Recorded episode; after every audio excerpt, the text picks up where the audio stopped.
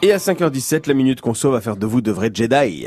Oui, puisque euh, faute de trouver des sabres laser qui leur convenaient, une entreprise française s'est lancée le défi tout simplement Robin d'en créer un elle-même, c'est facile. Hein. Son modèle va sortir en septembre, décrit comme euh, incassable et avec son et lumière bien sûr, Laetitia Eveline.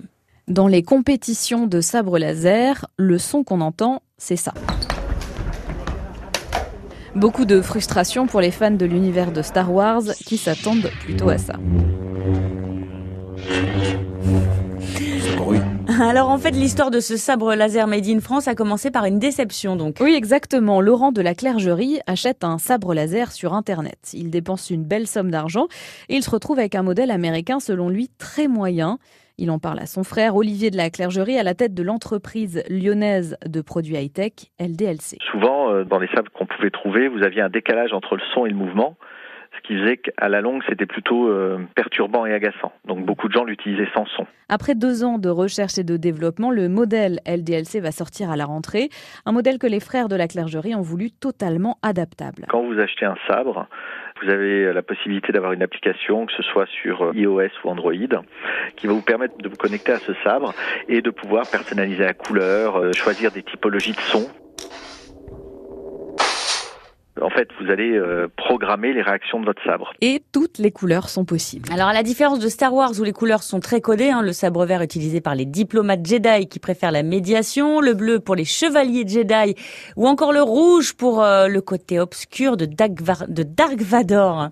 Belle culture.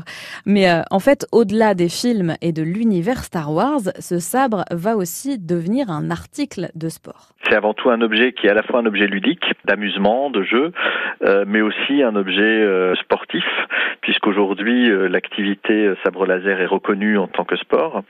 Donc on, on est devant un objet qui ouvre, je dirais, tous les univers possibles, que ce soit l'univers du plaisir, un peu fantastique, etc., ou d'une pratique sportive plus apparente au sabre. Un produit qui ne sera pas accessible à tous les porte-monnaies. En fonction des gammes, il faudra débourser entre 250 et 350 euros. Tu ne peux pas t'échapper. Ne m'oblige pas à te tuer.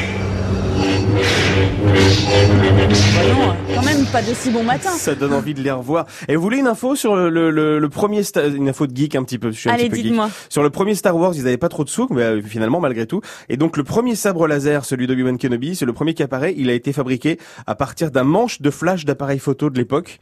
Ça, brise le mythe un petit peu. Un petit peu. Et maintenant, ce manche de flash d'appareil photo, il s'arrache à prix d'or sur internet. J'ai regardé ce matin par curiosité. J'ai rien trouvé à moins de 750 dollars. Ah oui, Juste quand le même. manche du flash. Hein. Ah oui. Voilà, comme quoi voilà ce que ça coûte Star Wars.